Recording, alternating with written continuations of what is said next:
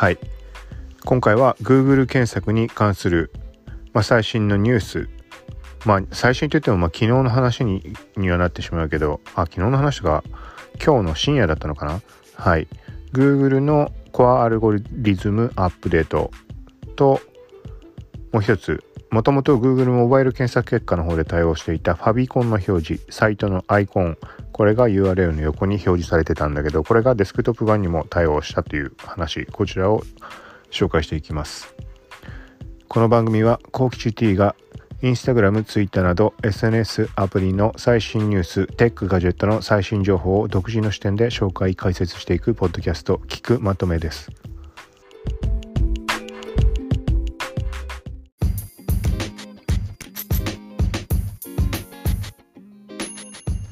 はい。まず1つ目は、まあ、年に数回行われる Google の、まあ、順位変動、コアアルゴリズムアップデート。はい。これが広範囲にわたるものとして、まあ、英語で表記だとブロードコアアルゴリズムアップデートみたいに記載をされているけど、はい。これが前回最後大きいのがあのセプテンバーだったのかな？セプテンバー2019コアアップデートだった気がするけど、はい。で、その次にあたるのが今回2020年に入って初めてのアルゴリズム変動として、えっ、ー、と、まあ、January 2020 Core アップデート。こういう名称で Google の公式が発表しています。はい。で、今日の深夜というか、まあ今日14日の、14日に日が変わったぐらいだったか、うん、夜中だったかな。まあ、アナウンスが出て、13日のもしかしたら日が変わる前とかだったかもしんないけど、はい。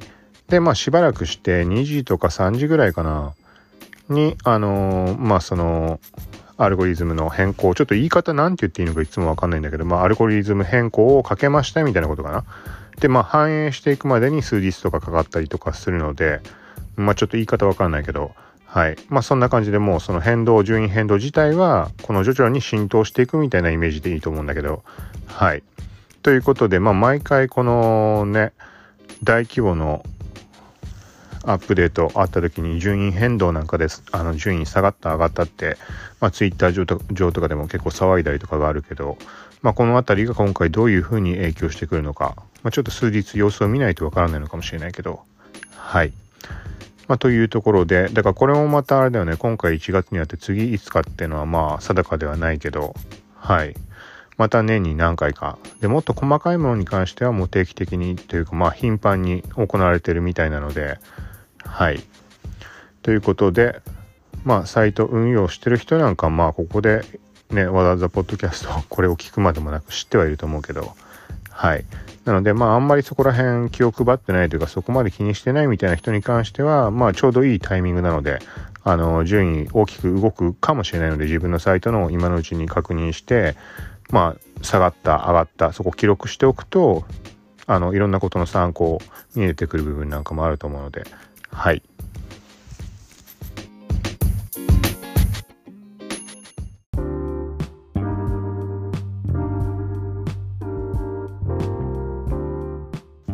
はい。続いて、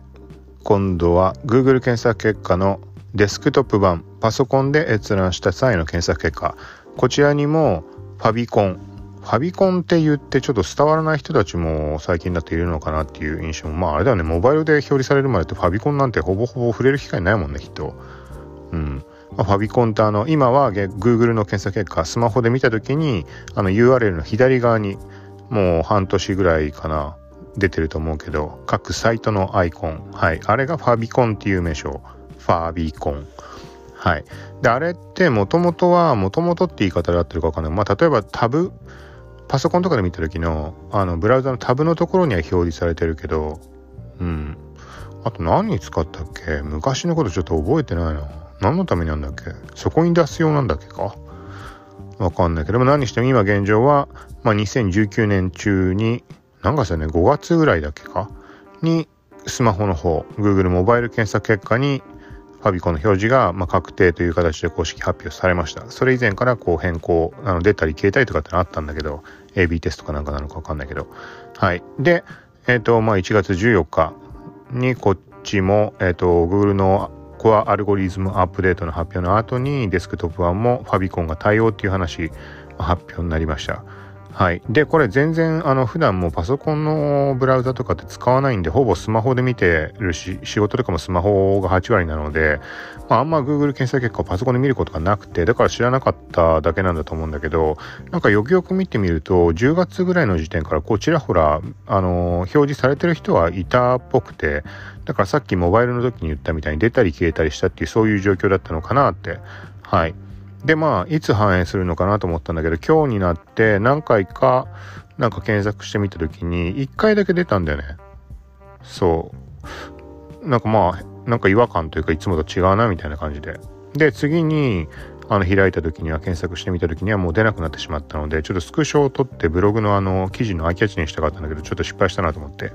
まあ、何日かすればきっと、まあ、確実な形で反映するんじゃないかなと思うけど。今調べてみても出てこないんだよね。今ちょっと調べたんだけど。はい。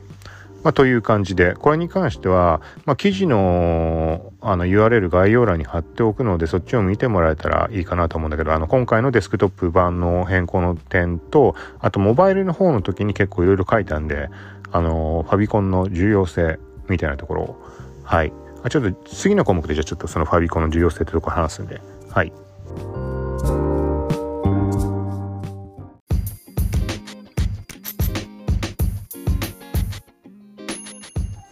はい。続いて、ファビコンの重要性。まあ、これに関しては何が重要かっていうと、もうすでにスマホの方で検索使っていて、もうあのファビコンが表示されてる状態に慣れてる人はすでにあのもうそういう今から話そうとしてるところって体感的に分かってるとは思うんだけど、まああの、なんだろう、テキストがずらっと並んでて、例えば URL の色が違うとか、タイトルの色、色、色味とかね、文字サイズが違うとか、なんかいろんなことあったとしても、やっぱり目が行くのって画像の方が後的に目が行きやすい。はい。で、その時に、例えば、普段からしょっちゅう検索を、検索をかけるようなキーワードってある程度こうね、決まってたりすると思うんだね。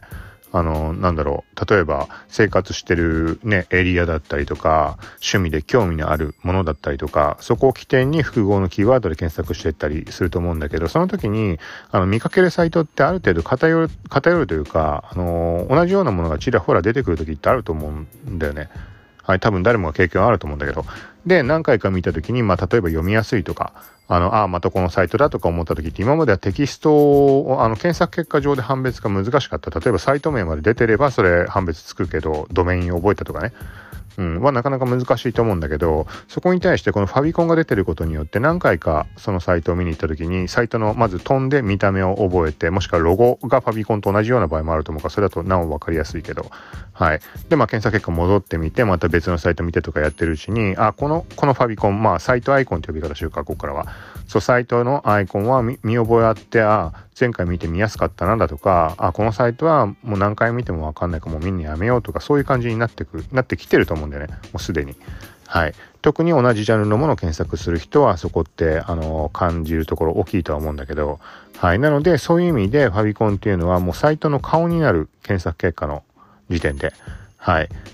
まあ、というところなので、あの、まあ、他とはなるべく被らないオリジナリティあるものの方がいいし、はっきりと読み取れる可読性の高いものの方が当然いいなっていう状況。はい。で、そのモバイルの方で、あの、ファビコン対応した時に結構5パターンぐらい用意したんだけど、あの、実際に反映するまでにすごい時間がかかってしまって、結局ね、途中の段階で今、俺自身今こんな話をしておいてなんだけど、ものすごいシンプルなものでストップしてしまってるんでね。まあ、それで悪くないかなっていうのもあってなんだけど、まあ、KT だけ書いた黒い丸のアイコン。はい。似たようなものっていうのはそんな見かけることは、まあ自分が普段検索する中のもの、あの見に来てくれるであろう人たちが検索するかなっていうキーワードの類では見かけない気はするんだけど、あの KT っていう言葉使ったりとか黒の丸とか、まあ黒の丸はあったりするんだよね。割とあるか。それは SNS のアイコンもそうかもしれないけど。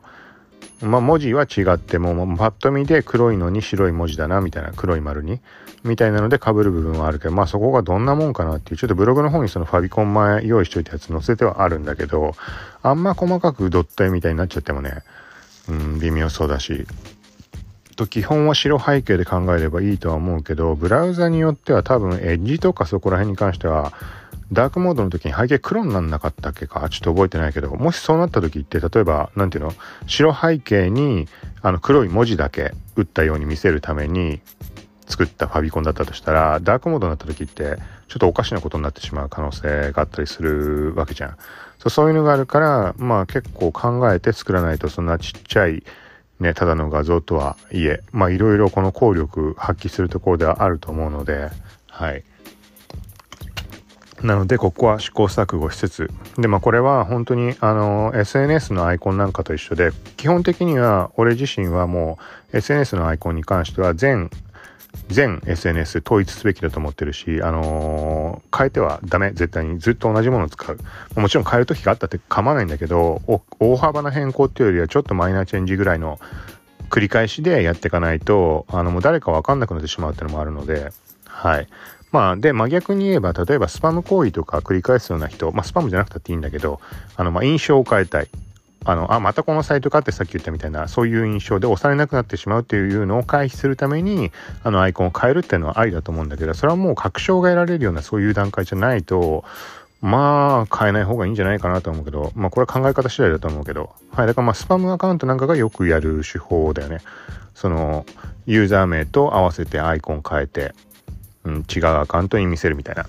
例えばインスタとかで典型、インスタに限らずだけ、まあ、典型的な例だと、まあ、10枚ぐらいまで画像順番に投稿していったとして、10枚ぐらい、あまあ何でもいいか、まあ10枚投稿したとして、で、一番人気のあのいいねがいっぱいついた画像だけ残して他を全部削除する。はい。で、そこにひたすらいいね、さらに他のユーザーにしまくって、お返しをもらって、どんどんどんどんその、なんつうの、10分の1で一番良かった画像だから、まあ伸び率はいいじゃん、きっと。そ、そこにいいね数貯めておいて、で、そっからさらにまた他のユーザーに、まあいいねとかしていくと、この人なんかすごい人なんじゃないかって。だって1枚しかないのにさ、例えば7000いいねとかついたりしたらさ、なんかちょっと、あれ？この人すごいんじゃんみたいになるじゃん。で、それを見た人がどんどんフォローしてていく。で、水、あの、まあ、フォロワーもどんどん増えていく。みたいな、そんな類の時に、そういう手法をやる時にサイトアイコンを変えたりっていうのはあるよね。そういうのよくやるやついるけど。まあ頭きたことあったけど。その要要は、あのー、ね、自動いいねとかの時代とか特にそうかもしれないけど、同じアイコンでま、またこいつかよみたいになって、あの、ブロックされたりとか、スパム通報されたりとかを避けるために、さっき言ったみたいなユーザー名とアイコンセットで変えるとか、そう、そういうやり方をしてる人たちもいるので、まあそういう方面で使うんであれば、まあ変えたければ変えればいいんじゃないかなとかそういう話になってしまうけど、まあ、個人的には基本的にはまあ、あの、ある種のブランディングってところも含めて同じもの、あのーね、個人的にはこの今回今やってる自分のサイト動向は抜きとしても、なんかよくわかんないけど、このサイト、どこ行っても見かけんな、みたいな、その対象っていうのが、今言ったファビコンだったり、SNS のアイコンだったりっていう、そこのね、完全なる、なんかトレードマーク的な感じになって、頭にいつまでも、ね、あれ、あれ、またここにもいる、ここにもいるみたいな感じに、あの、いつの間にかサブリミナルじゃないけど、なんかそういう認識を持ってもらうっていうのがベストなんじゃないかなと思ってて、はい。まあそんな感じのところもあって、まあ今現状の話に関しては、まあ自分のサイトの方の話で話はしていたけどもともと。はい。まあそのこの流れでまあ統一的にっていうところで、まあちょっとね、あるところで考える、思うところがあって YouTube とかそっちの方面、ポッドキャストとか YouTube の方に関しては、あのー、なんだろう、インスタのエフェクトギャラリーで使ってる、なんか緑の顔のやつに、そっちはもう統一、統一というか、ちょっと今、まちまちにはしてあるんだけど、本来はもうその KT pics ってやつで、ちょっとまとめたかったんだけど、まあいろいろとあって、そこに関しては。あの、KT pics っていう、その pics っていうのが写真を意味してるから、それだとちょっと方向性変わってきてしまうところもあったりしたので、まあ最初の設計ミスだよね、完全に。はい。まあそんなところで、まあ何してもファビコン、まあはいろいろ本当にサイトの顔っていうところだと思うので力入れて、まあ用意しておいた方があんまり変えずにっていう。でも本当によく考えて、まあ一定期間試して最終的にね、確定したらそこからあんまり動かさないっていうのでいいのかもしれないけど、はい。なので設定してない人はデフォルトの地球儀みたいなアイコンが出てしまうんで、それはあの設定した方がいいです。はい。で、あとはおかしなスパム的なことをすると、そのファビコンを使って、まあちょっと何回か触れてるけど、例えば、えっ、ー、と、今現状でそのファビコンが出た時に、えっ、ー、と、アドワーズ広告出してるとこに関しては広告っていう風に入る感じで太字の。はい。それを、あの、ファビコンに、その見た目を真似したファビコンを作って、あの、冗談でね、やった海外の人が海外だから AD でアドアドってなってんだけどそれをやりややったぜみたいな感じでふざけてたらなんかグーなんか SEO 関連の人たちが突っ込んだのか分かんないけど、まあ、何してもヘルプの方の URL まあ見てみたら、あのまあ、そういう感じのことをすると、スパム判定されて、ファビコンがデフォルトの地球儀に戻ることがありますみたいな、なんかそんなのもあるから、それが変なことをやると、まあ、地球儀に戻されてしまう可能性もある。うん。まあそうなるとね、いろんなとこで見かけるものになってしまうっていうことになるので、はい、例えば Facebook のなんか公式のブログかなんかもね、その地球儀アイコンのままなんだよね。うん、よくわかんないけど、まあ、なんかそんなとこ、そんなサイトとかもいっぱいあるはあるんだけど、まあ、せっかく変えられるところなので、オリジナリティあるもの、一目でわかるところ、一人、一目でわかるアイコンにしておいた方がいいんじゃないかなと。まあ、モバイルだけじゃなくてデスクトップもそうなるっていうんであれば、なおさらだよね。はい。もう文章を読むことなく、そのバーッとまずアイコンだけ見て、あ、このサイトあったからここでいいやって、なんか疑問点とか探すときに、そういう見方をする人って今いっぱいいると思うから、はい。ということで、まだ設定してない人は、まあ、設定してみた方がいいんじゃないかなと。はい。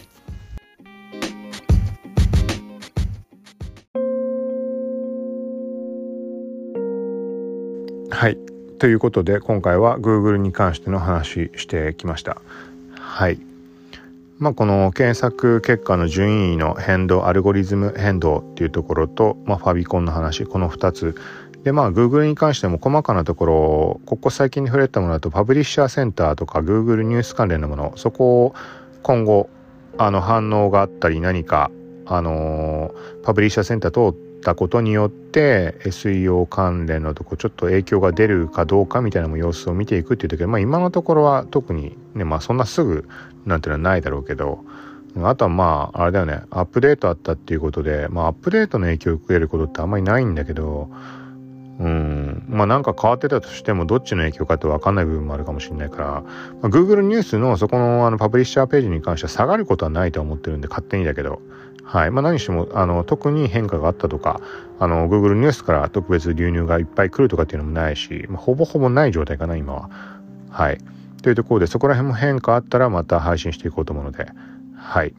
まあ、最近 Google の方が多いけど Instagram、Twitter とか、まあそのあたりも話は、あ、でも写真の話をしたね、前回、ソウルライターの話。はい、それも話してんで、もしよかったら聞いてみてください。はい、ということでまた近いうち Google 関連、まあその他も配信していくので、はい、まあ、タイミングがあれば聞いてもらえたら、さよなら。